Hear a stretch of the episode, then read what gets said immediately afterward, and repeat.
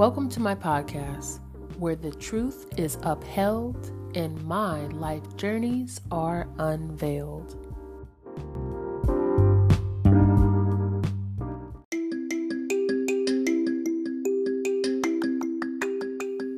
Making the choice to live or succumbing to the pressure to die. Wow. We all have a choice, y'all. Whether it's in this physical life sphere or the spiritual life sphere. If you're like me and you believe in election and you believe that God has chosen you before the world was formed for you to be where you are, for you to be who you are, and for you to be one of the chosen ones, then I hear you. I hear maybe some of the ambivalence thinking that, well, I don't have to choose. Guess what? When God allows you to go through a conversion point, when He brings you into that truth, when He walks you into the promise of your salvation and reveals to you that you are a believer in Christ, when God reveals to you that He has chosen you before you were even formed in your mother's womb to be you, the choice is from here on out. Now that I know what I know, now that I know that I, I am a part of the family of God, now that I know that I am chosen, and therefore, if I'm chosen, then I need to look to the Maker for understanding and not my own understanding. Not out of my own volition should I be seeking to effortlessly walk through life, but to walk in the calling. Now that I know, I need to choose to seek the Holy Spirit day upon day upon day. If that's you, I get it. If you believe that you can choose Christ, if you believe that at the altar call on choice, at, at the altar call at church, you can respond to the call for Jesus, and in that moment, in your human flesh, with your human reasoning and your wicked heart, that you've chosen Christ. If that's you, I can also tell you that I come from a background where that was believed. It was believed that we have quote unquote free will to choose. I would like to state I want you to remember this is something that the Lord God has had to reveal to me, and I've had to operate out of a different iOS, a different internal operating system. When I understood that my heart and my human intention on any given day, at any given moment, during any given second, will never choose what doesn't benefit me because the heart is desperately wicked, wicked and cannot be trusted. Our feelings and our emotions vacillate day upon day upon day upon day, moment upon moment upon moment. And so, in that, we know that if we even make the best choice that benefits us, it's because of the Lord. And, and definitely, if we make a choice that is not about us and that doesn't necessarily benefit us, that is of the Lord the softening of our hearts, that is of the Lord. And so, as we begin to know and as we are confident in our position in Christ, we have to make the effort. That is our responsibility. I speak a lot about a child in the household who doesn't work, so therefore they contribute. Well, if you're saved by grace outside of any works, then your responsibility then is to seek to make the right choice, to seek to be diligent in seeking the Holy Spirit's guidance, to seek to be diligent in standing before the Lord in repentance every day, not assuming that a moment, a second, a minute, a day has gone by where you haven't offended your Maker, and therefore there is a need for surrender and repentance. You will never get it all right. You will never get it all right, but the full surrender is what's expected of you as a believer in Christ. It is never by works, and it is not just by faith. Faith and works go hand in hand. So, what we must aim to do is to choose to live and not succumb to the pressure to die. In our human body, death represents our diet. In our human body, death represents our thought processes, our selfishness. the intentions that we may have against someone who's offended us, the intentions that may, we may have in life choices when things don't go our way and we want to force things to go our way. Our responses to things when we don't feel like responding in a way that is will benefit another person, but all of our actions should be towards the work of the body, which is toward, which is a selfless lifestyle. But we're all guilty of being selfish. And selfishness selfishness brings forth death. It brings death to community, it brings death to relationships, it brings death to partnerships. Choose to live. Choose to live today. We are warring in the spiritual warfare, and let me tell you from a first-hand account, sometimes I I envision sometimes I envision just standing behind a pillar in the shadows just to get a breath because it seemed like every time I turned the corner and I and I inhale this toxic air and I see and I and I'm and the the revelations of my thinking in my heart and my toxic thinking in responses to things that I may feel vilified by or justified by, but knowing that that is not the way that I should respond, I almost got to step back behind the pillar. I got to step back behind the pillar and be shaded from the darts and the arrows of the spiritual war. If you're not fighting, this what I'm saying, it won't resonate with you. But if you're fighting and you are actively on the battlefield, if you are if you have accepted your deployment in Christ, you will know what I mean. That even when you're behind the pillar in the shadows, trying in the shade, trying to get a moment of respite, the war is still around you. The war is still around you. It doesn't stop. No matter how you try to deafen, no matter how you try to to release, the truth is you've been deployed.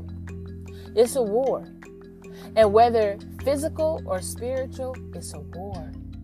And what we have to aim to do as believers in Christ is to stay grounded in the understanding that from point A to point B, the outcome and the process is a choice. Either you're going to su- surrender or you're not. Either you're going to take direction and follow suit or you're not. But it's a choice. Lately, I have made the choice. I have made the choice to press through in some very trying circumstances where naturally in my flesh, I would not even I wouldn't even want to entertain. But because I am aiming to live a life outside of my own selfish desires and really be used by God in every and all uh, situations and circumstances that I'm called to, I'm saying, okay, Lord, even me in this situation, I must surrender. I have to choose to, to go against what I feel in this moment. I have to choose to seek you right now in this moment when I would like to react another way, even if it's just a verbal offering of something, and I, my mouth just wanted to stay closed, but but the Holy Spirit was nudging me to do what I'm supposed to do in that moment. I must yield to it and I must do it because I choose to live. And if I'm going to live a fulfilled, purposeful life in Christ, I have to choose to be willing to do whatever my assignment is, however long that is, and whatever that looks like. Listener, it doesn't mean that you don't have moments where you feel exacerbated, completely exhausted. Cry out to the Heavenly Father. Cry out to the Heavenly Father. Ask the Lord God for strength. Ask the Lord God, Lord, if you would take this from me, take it from me, Lord. But if you would have for me to endure this longer, give me the strength. I know you will, but I'm telling you, Lord, I'm tired. I'm telling you, Lord, I have reached the precipice of my patience in this level. I have reached the limit. I have reached the limit for what I believe I can take. But God, you know what I can take. You know how far I can go. And let me tell you, the most unconventional conventional way to fight is to fight in complete, complete and utter discomfort. Where you you are not seeking to do the war in a foo-foo space. You know what I'm saying? When I when I used to when the, my first time going camping, I camped foo-foo. That's what I'm calling it. I know fufu is is a um, a starch in African culture, but I'm talking about that fufu la la way where it's bougie. I guess bougie would be a better term. I camp bougie. My first camping trip, I had a prime tent. I brought dishes. I brought toiletries. I brought all the accommodations to bring me comfort in the experience of camping and truth be told, I did not receive the total experience of camping because I didn't allow myself to really thug it out the way somebody who was truly a camper would. I could say I did camping in a bougie way. And as I learned what camping was about, I became a little more comfortable on subsequent visits kind of getting a little more dirty, getting my hands dirty, going without bathing, you know, going without combing my hair, not having to have a certain type of food, but kind of roughing it out with whatever I could eat within reason. You know what I'm saying? Sometimes when we do war, we want to do it in a comfortable way. We want to feel good about it. We want it to be something that we can um, align with and say, yes, I fought the battle, but I did it in a way that was comfortable for me. But what if God doesn't allow you to do that? What if God allows you to stay uncomfortable in the war? What if you have on a full-fledged uniform in 100 degree weather and you don't get you don't get a um, air conditioned you know fan with a bat that's battery operated? What if you have a manual fan? What if you don't have a fan at all? What are you going to do? Do you stop the fight or do you learn how to war in the conditions that you are in, abound and abase? What do you do, listener? We got to make choices. We are getting into a, we are moving into a phase of life while we are still here on this planet Earth where it is becoming virtually impossible, virtually impossible to even hold human relationships on a consistent basis and say that you can even call someone a friend without having to face imminent and immediate spiritual warfare because there's just so much compromise and vacillation in the world to where you could be a believer and you can have have an acquaintance with someone who says they're a believer. But because of the way that we've been influenced our spirits may rub the wrong way. They may rub each other the wrong way because of some of the fundamental beliefs that we believe in. And the foundation to who we are may be the, the word Christian may be typed over our head. But what about some of the um, some of the allowances under the Christian um, umbrella that we have honed in and we have taken to and called it normal? What about that?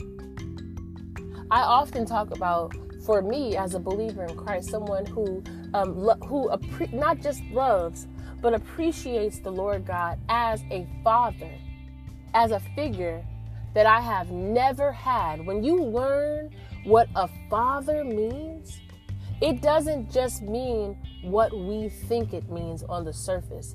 A father literally is representative of Jesus Christ for his home willing, someone who is willing to lay down every single desire, lay down every single preference, lay down their life for the sake of those that they are covering under the umbrella of their household, under the umbrella of their family. And the godly order is God, husband, wife, child and the sacrifice goes in positions. Sometimes the mother is put in positions to place herself as the sacrificial lamb, but quite honestly, that is not her position in that order. Only God knows how we are supposed to be executed, executing our um, our callings in life. And if God has chosen for a woman to be sacrificed for the sake of her family, then that's what God has chosen. But I'm telling you that the godly order is God, husband, wife, child. So when you think of the covering of a father, and you reverence the Lord God as Abba Father, Abba Father has chosen you.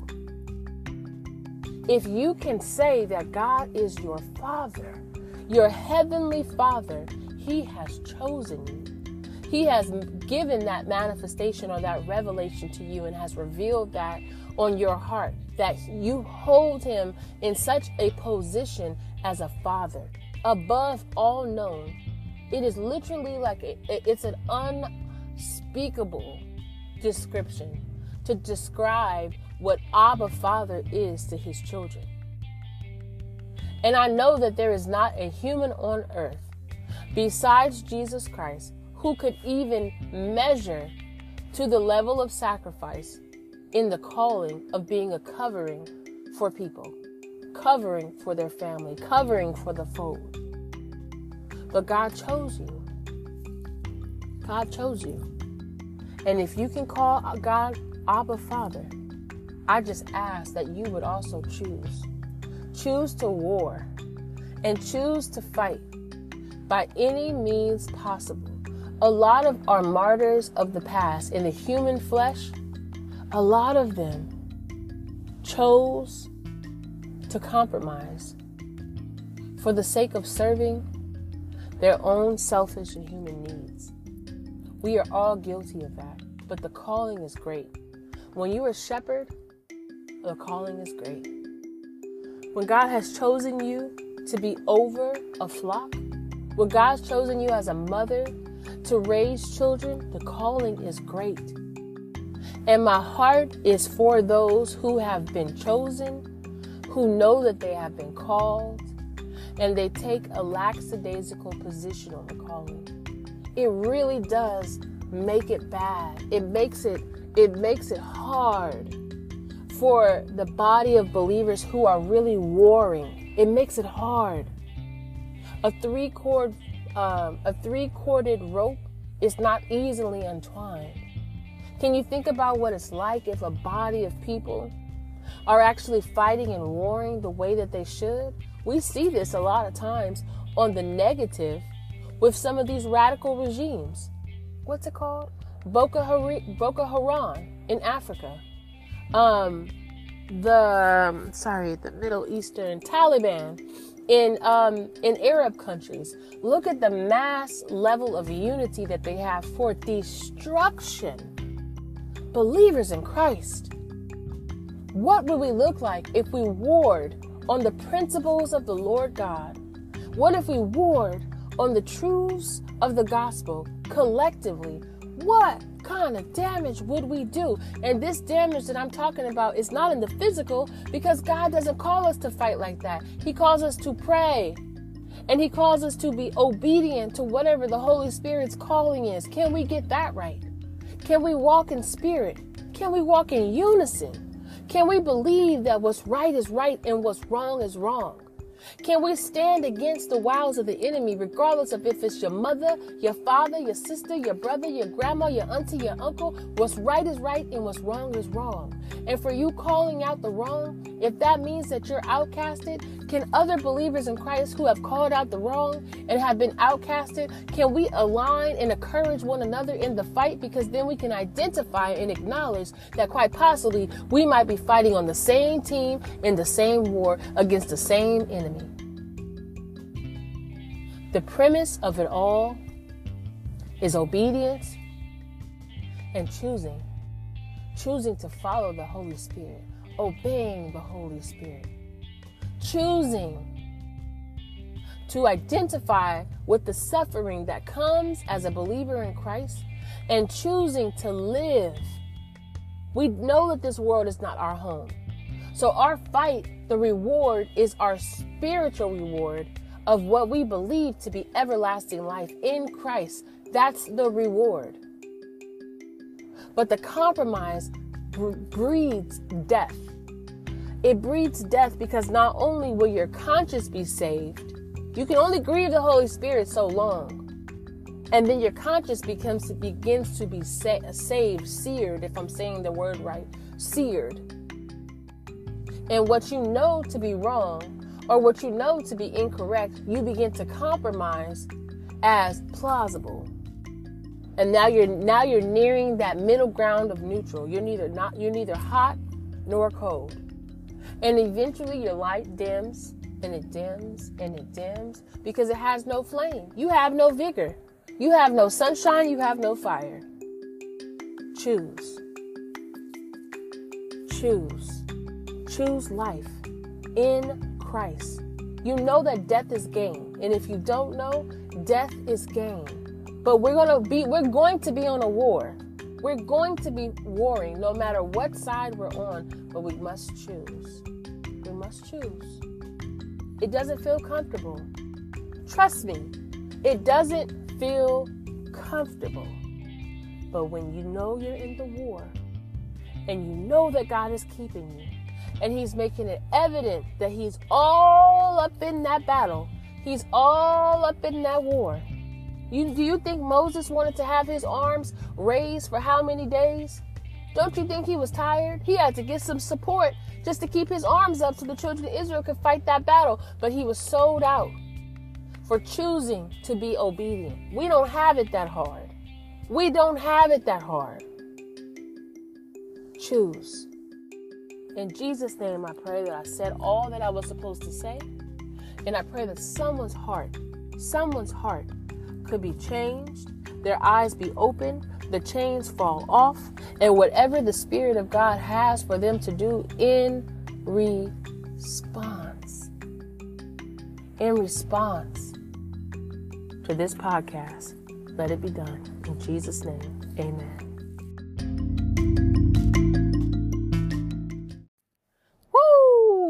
Thank you for listening to this podcast.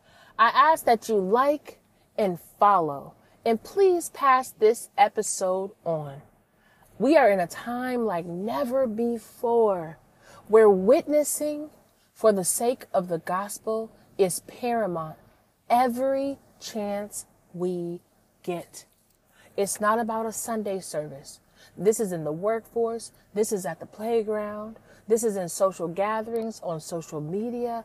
Our lips should be full of telling people that Christ is everything. Christ is all. Surrender to Christ. If the Holy Spirit is moving inside of a person and they're telling you that they're having a feeling that the things that they did at one time is not setting well with them anymore, tell them, believer in Christ, it could be that the Lord God is calling you home. The Lord God is calling you to his fold. The Lord God is telling you it's time to surrender. It's time for you to make the choice to stop running from the Holy Spirit's calling in your life and to surrender all and say, Lord God, in this moment, in this moment, I want to yield. I want to surrender. I want to trust you. Show me how. Like and follow y'all. Send this podcast on. Thank you so much for listening.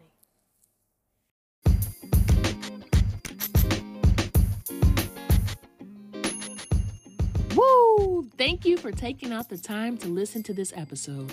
Don't forget to follow me, leave a comment, drop a question, then head on over to TikTok and follow my page at Advocate for Truth. Then go on over to YouTube and follow me at Advocate for Truth 82. Peace.